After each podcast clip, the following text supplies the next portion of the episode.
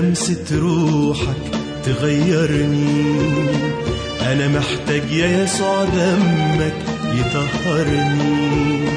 أنا محتاج لمسة روحك تغيرني. أنا محتاج يا يسوع دمك يطهرني. وأنا لما هاجي وأشوفك وأشوف اسمي على كفوفك بتفك الأسر وحقك بيحررني وأنا لما هاجي وأشوفك وأشوف اسمي على كفوفك بتفك الأسر وحقك بيحررني.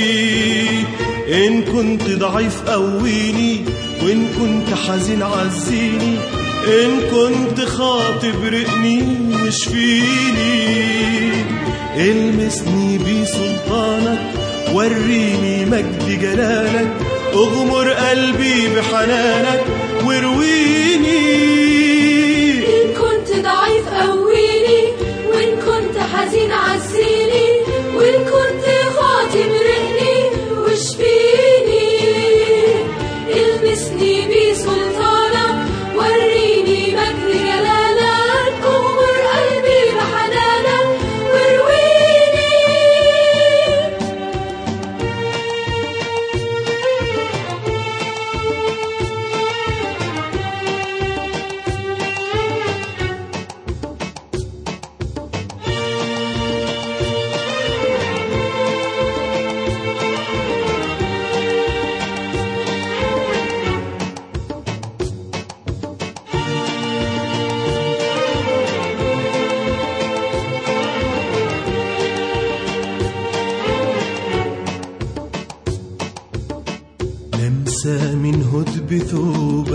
بتشفيني.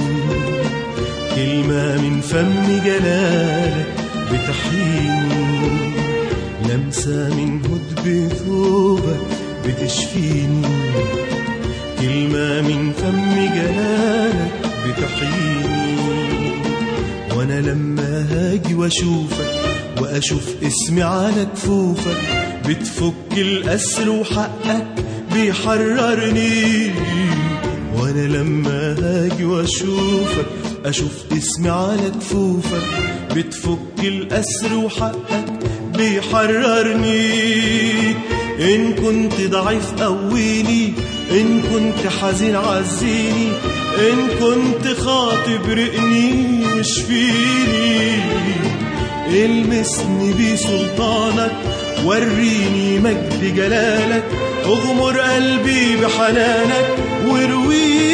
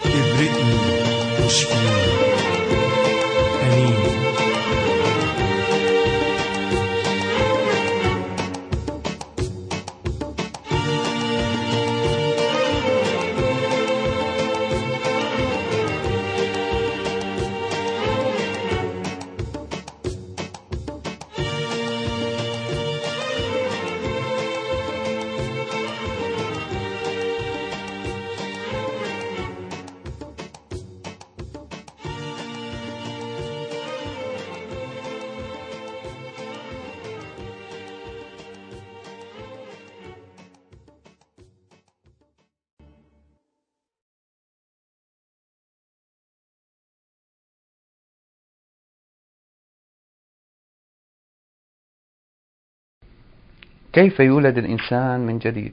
بقلم جاك سميث.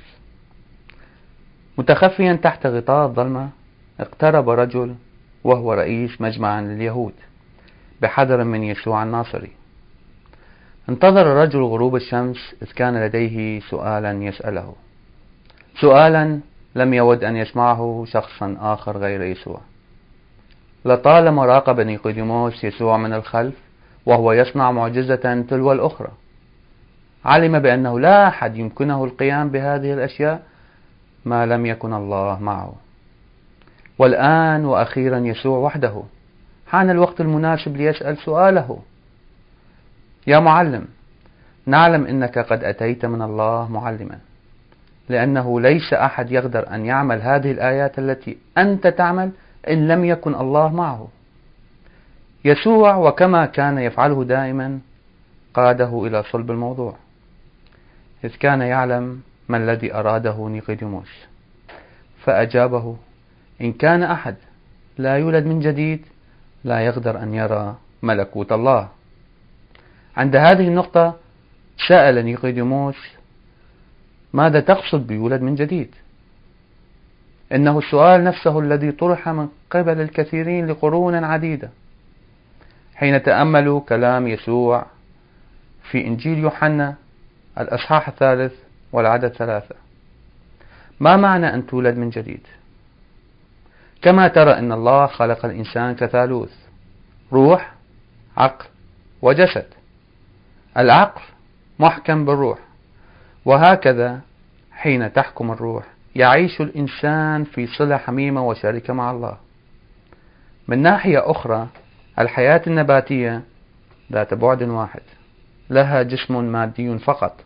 تتغذى على التربة والهواء أو في حالات نادرة مثل زهرة فينوس على الحشرات. الجذور تثبت النبات في الأرض في حين أن التكاثر يحدث بواسطة الشفرة الوراثية مغلفة ضمن بذوره. أما الحياة الحيوانية فتتألف من بعدين. تمتلك جسد مادي ووعي أو عقل. تتغذى على نباتات أو حيوانات أخرى ولها نطاق واسع من الحركة. مثل مملكة النبات تتكاثر بواسطة صبغة وراثية في بذورها والتي عادة تلقح من قبل الذكر. ولكن بسبب الوعي الذي تمتلكه ونطاق الحركة الواسع لديها فهي تفوق مملكة النبات بأشواط. والآن حين خلق الله الإنسان خلقه كائن بثلاثة طيات ممتلكا ثلاثة أبعاد روح وجسد وعقل. أي هناك بعد آخر أضيف وهو الروح. هذا البعد الثالث جعل الإنسان يقفز قفزة كبيرة تفوق مملكة الحيوان لأنه يجعله في تواصل مع الله. قال يسوع إن الله روح والذين يعبدونه يجب أن يعبدوه بالروح والحق. هذا في إنجيل يوحنا الإصحاح الرابع والعشرين والعدد الرابع. ولهذا حينما خلق الإنسان أولا روح وعقل وجسد صممه الله للشركة أصلا. لدينا تلك الآية الجميلة في سفر التكوين الإصحاح الثالث والعدد ثمانية وسمعا صوت الرب الإله ماشيا في الجنة عند هبوب ريح النهار.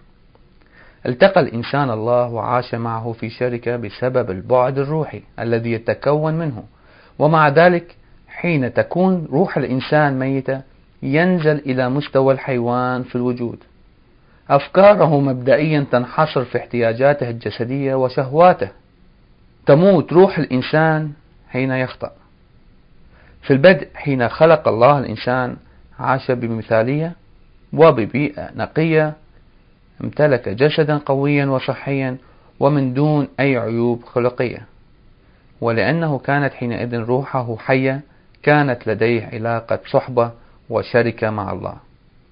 لكن كان هناك معضلة. هل عاش الإنسان في شركة مع الله لأنه أحبه؟ أم لأنه لم يكن لديه أي خيار آخر؟ لامتحان حقيقة قلب الإنسان وضع الله شجرة جذابة وشهية المنظر في وسط جنة عدن. شجرة بثمرة محرمة. ثمرة تحمل تهديد الموت الروحي. هنا كان على الإنسان أن يختار. هل يريد أن يستمر في علاقته مع الله؟ أم إنه يريد أن يشبع رغباته الجسدية الخاصة على حساب علاقته بالله؟ للأسف اختار آدم أن يعيش في شهوة جسده وأكل من الثمرة المحرمة. وبفعلته هذه ماتت روحه. وفي تلك اللحظة أصبح الإنسان ذا بعدين.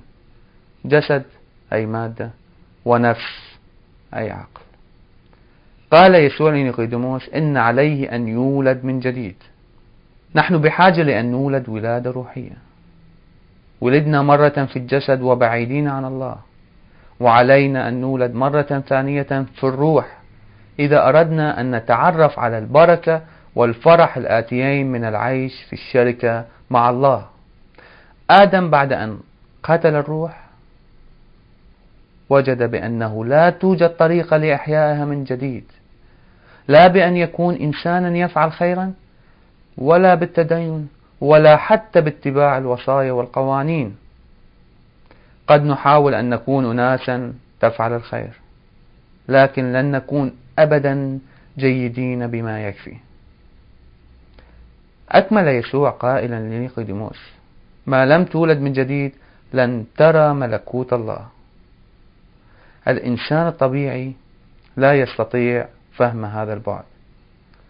ليس لديه الوعي الكافي كما قال بولس في رسالته إلى أهل كورنثوس لأن من من الناس يعرف أمور الإنسان إلا روح الإنسان الذي فيه؟ هكذا أيضا أمور الله لا يعرفها أحد إلا روح الله. ونحن لم نأخذ روح العالم بل الروح الذي من الله لنعرف الأشياء الموهوبة لنا من الله التي نتكلم بها أيضا. لا بأقوال تعلمها حكمة إنسانية بل بما يعلمه الروح القدس. قارنين الروحيات بالروحيات. ولكن الإنسان الطبيعي لا يقبل ما لروح الله لأنه عنده جهالة ولا يقدر أن يعرفه لأنه إنما يحكم فيه روحيا. رسالة كورنثوس الأولى الإصحاح الثاني والعدد الحادي عشر إلى الرابع عشر. كما قال بولس الإنسان طبيعي لا يستطيع أن يعرف أو يفهم الأشياء التي من الروح فهذه الأشياء تبدو له جهالة هذا يجعل الأمر صعب علينا لأنه تكونت هاوية بين الشخص المنقاد بالروح والشخص المنقاد بالجسد هل لاحظت كم من الصعب توضيح الأمور لطفل؟ أحيانا يكون الأمر محبطا لأنك تفكر قائلا لما لا يقدر أن يفهم؟ فالأمر واضح جدا بسيط جدا مفهوم وعقلاني جدا لما لا يستطيع أن يفهم؟ في الأمور الروحية الإنسان الطبيعي يشبه الأطفال. يقول الكتاب المقدس لنا بأن الإنسان الطبيعي لا يستطيع أن يعرف الأمور الروحية لأنه يحتاج إلى بصيرة روحية. ولهذا قال يسوع يجب أن تولد من جديد حتى ترى ملكوت الله. حتى ترى هذا البعد من ملكوت الله يتطلب ذلك ولادة روحية. ولهذا يجب عليك أن تولد من جديد. وهكذا رد فعل نيقوديموس كان بديهيا حين سأل كيف لشيء كهذا أن يحدث؟ حينها وضح يسوع المسألة بمثال ليستطيع نيقوديموس أن يفهم. أخبره قصة من العهد القديم من سفر العدد. حين بدأ بني إسرائيل في البرية بالشكوى على الله وعلى موسى. قائلين لقد أصعدنا من مصر لنموت في البرية. ليس لدينا أي خبز. وقد سئمنا هذا المن. سفر عدد الإصحاح الواحد والعشرين والعدد الخامس.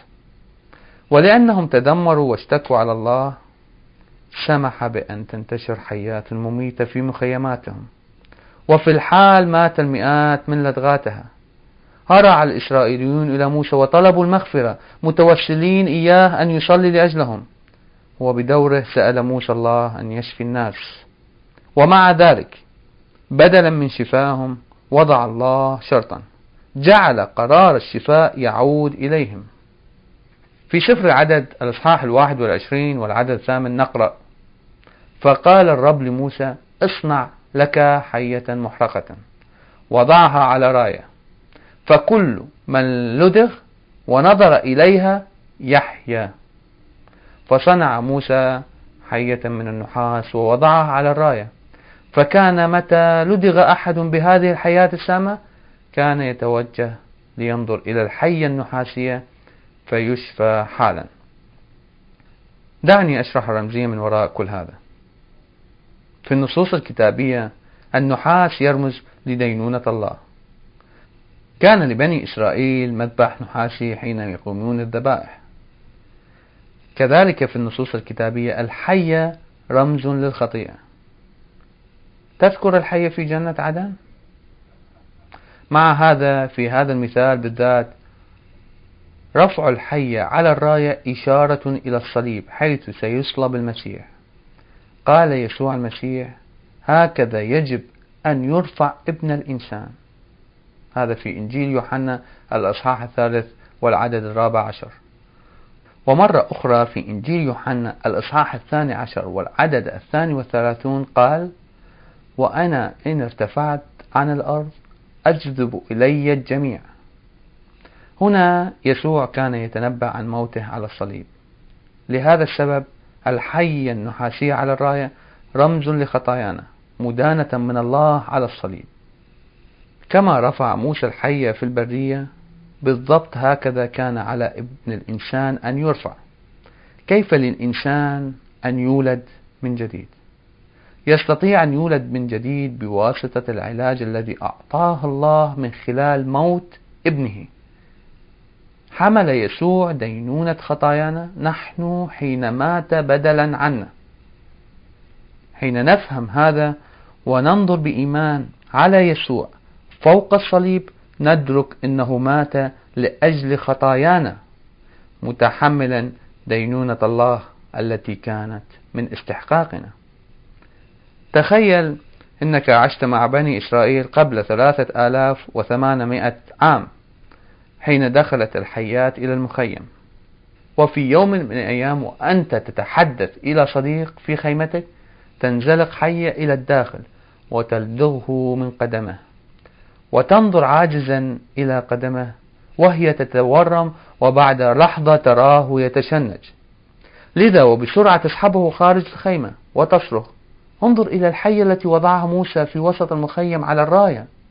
ويجيبك صديقك لا أفهم كيف سيساعدني ذلك. وأنت تصرخ وتقول لا تجادل فقط انظر. لكنني لا أفهم كيف أن النظر إلى حية على راية يساعدني. أنا أموت. لا أعرف كيف يعمل ذلك وتحاول جاهدا أن تشرح. كل ما أعرفه أن حولنا مئات من الناس كانوا على وشك الموت مثلك. نظروا إلى الحية على الراية وهم الآن بخير. انظر!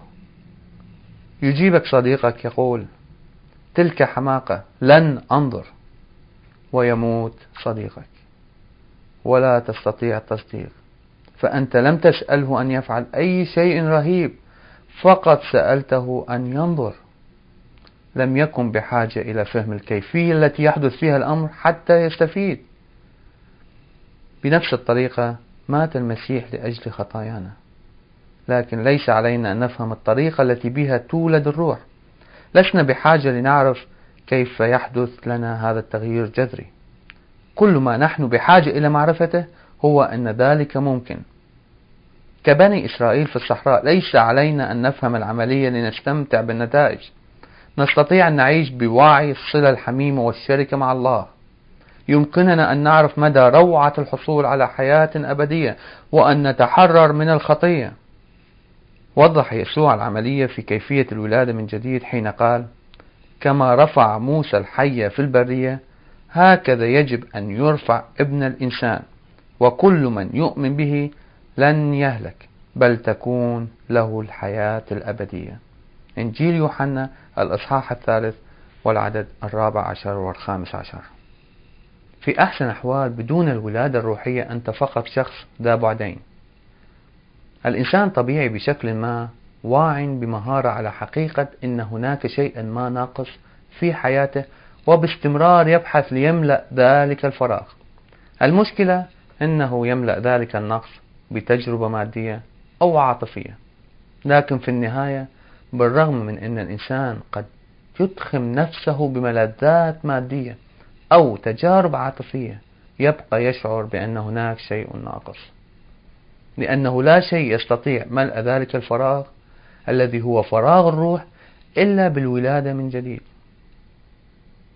خلق الإنسان ليعبد الله. إذ لم تعبد الله الحق والحي حينها تبدأ بالبحث عن بدائل. قد تكون هذه البدائل سيارتك أو بيتك أو قاربك وتستمر اللائحة إلى الأبد. لكن العبادة جزء فطري من وجودنا كبشر. قد تعتقد أن هذا كله شديد البساطة وقد لا تفهم كيف يمكنك أن تحصل على الولادة الروحية فقط بالإيمان بيسوع المسيح. بالبساطة التي تبدو بها جعلها الله هكذا حتى يتمكن حتى الطفل من أن يولد من جديد. استمر يسوع بالشرح لنيقوديموس أن الله أحب العالم. العالم الذي دمرته الخطيئة ويهلك كنتيجة لهذه الخطيئة. لدرجة أن كل من يؤمن به لن يهلك بل تكون له الحياة الأبدية. إنجيل يوحنا الأصحاح الثالث والعدد السادس عشر.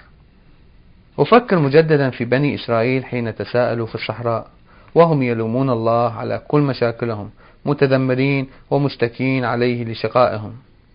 في حين إنهم هم الملامون ويا له من تصرف نموذجي للبشر.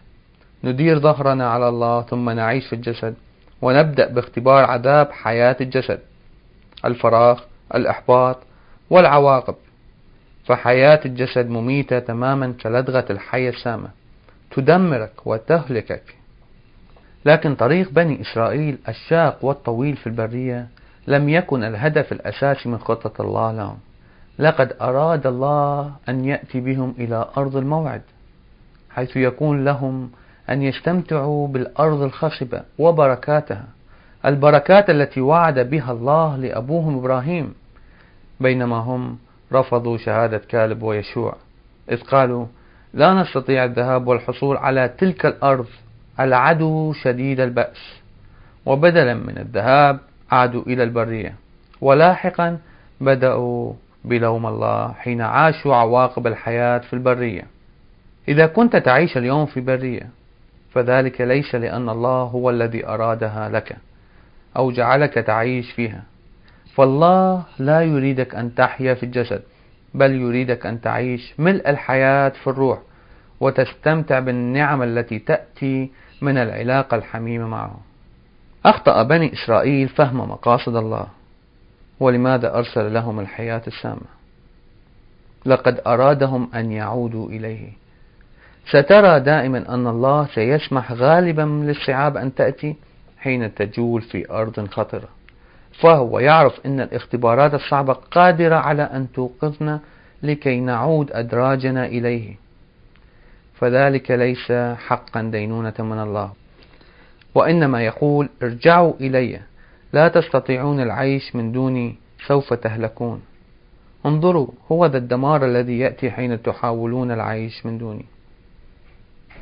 كل شيء مصمم حتى يجذبك إليه حتى تولد بالروح وتعيش هذه الحياة الرائعة في علاقة حميمة وشركة معه. فمن دون مساعدة الله لمات بني إسرائيل في البرية. ما كانوا ليستمروا أكثر من أسبوعين ناهيك عن أربعين عاما. بنفس الطريقة الله يديمك حتى إذا كنت الآن ماشيا في برية. فمن دون يده المساندة ما كنت لتدوم لخمس ثواني. أنت تدين بوجودك له فهو يديمك لعلك تتعرف على محبته واهتمامه وعنايته لك. لربما تولد من جديد في الروح وتأتي إلى ملء البعد الذي أراده الله منذ البداية لكل واحد منا. يسلك الكثير منكم الآن طريقا خطيرا يقود إلى الهلاك وكلكم بحاجة إلى العودة قبل أن تهلكوا. وعد الله الرائع هو هذا.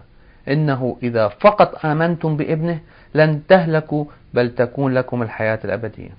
وهنا الحياة الأبدية ليست فقط كما بل نوعية أيضا.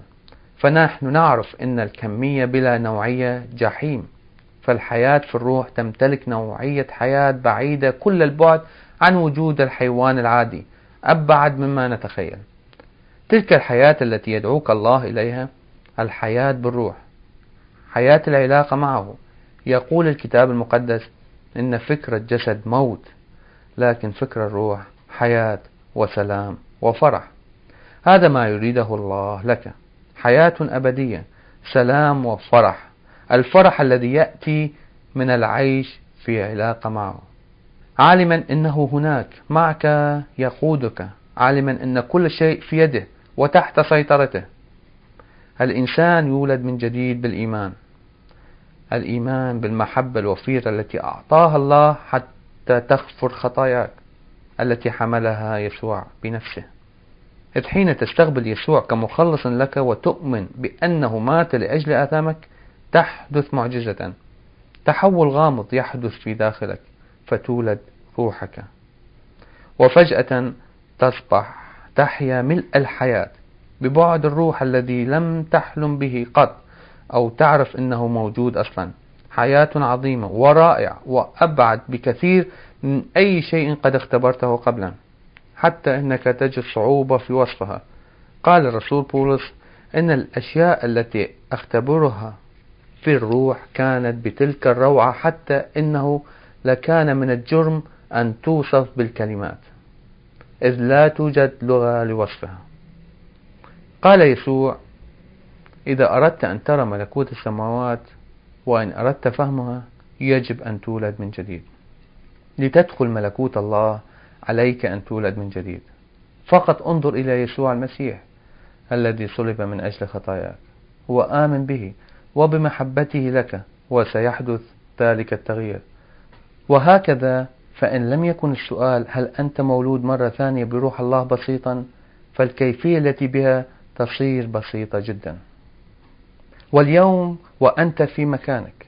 كل شيء يعتمد على علاقتك بيسوع المسيح.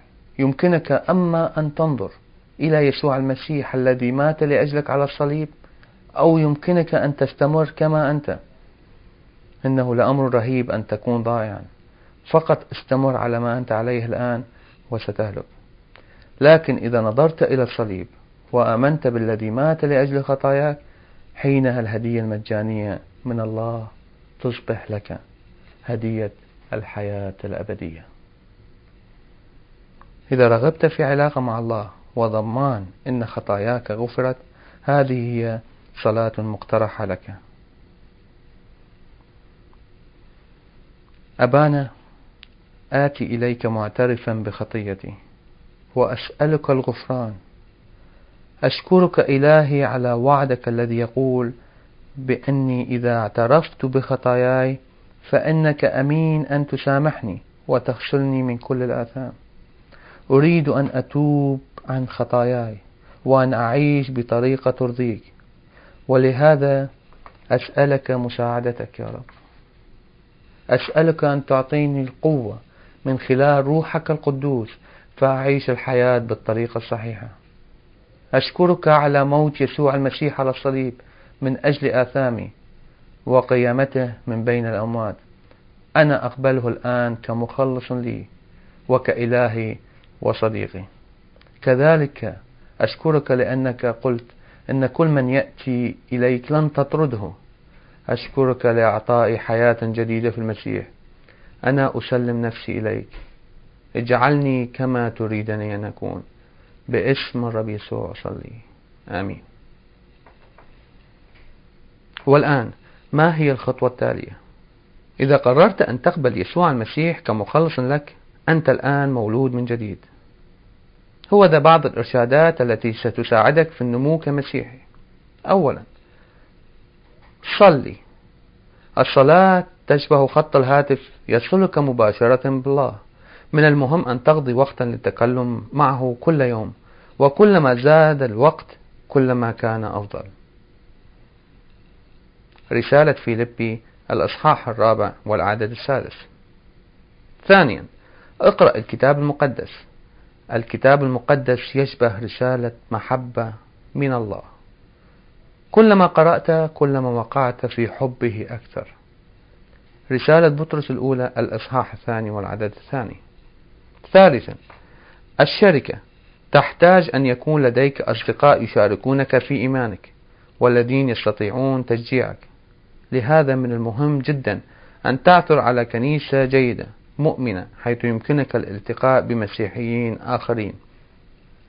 الرسالة إلى العبرانيين الإصحاح العاشر والعدد الرابع والعشرين والخامس والعشرين. رابعا اشهد للآخرين شارك إيمانك بيسوع المسيح مع الآخرين.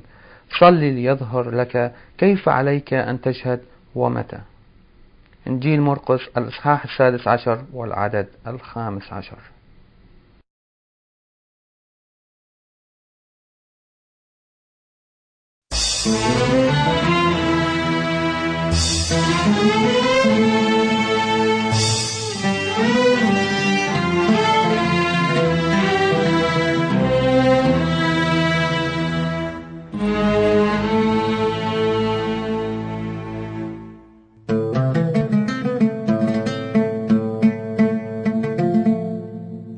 عارفك مش قادر ترتاح. شايف قلبك كله جراح. عمرك في طريق مظلم راح. تعالى يسوع عنده الأفراح.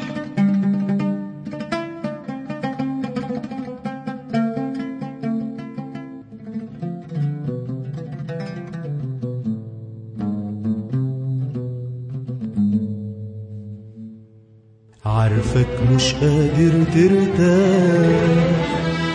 شايف قلبك كله جراح. عارفك مش قادر ترتاح. شايف قلبك كله جراح. عمرك في طريق مظلم راح. تعالى يسوع عنده الأفراح. تعالى يسوع عنده الأفراح. تعال إليه وسلم ليه وحط حياتك بين إيديه هيغفر ليك خطايا ماضيك ويضمن كل الحاضر فيك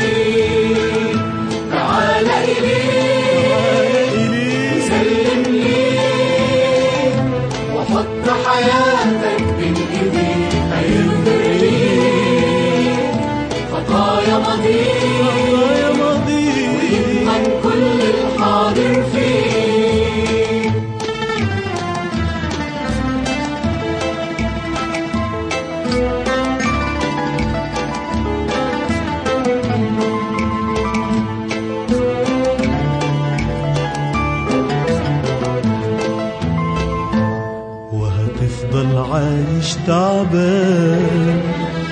عينيك على الإنسان.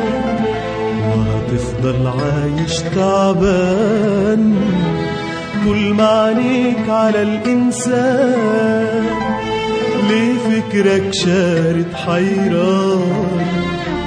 ده يسوع يملى الفكر طمان. ده يسوع يملى الفكر طمان. تعال إليه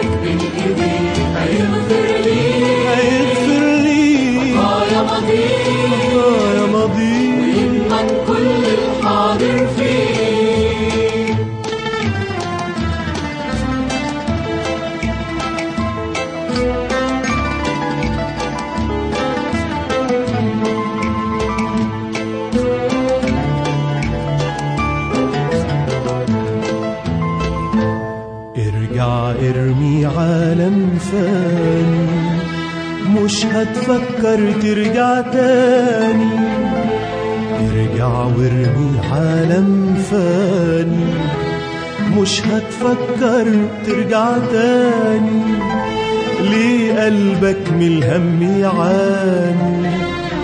عمرك ضايع وانت الجاني. عمرك ضايع وانت الجاني. تعال إليه وسلم ليه وحط حياتك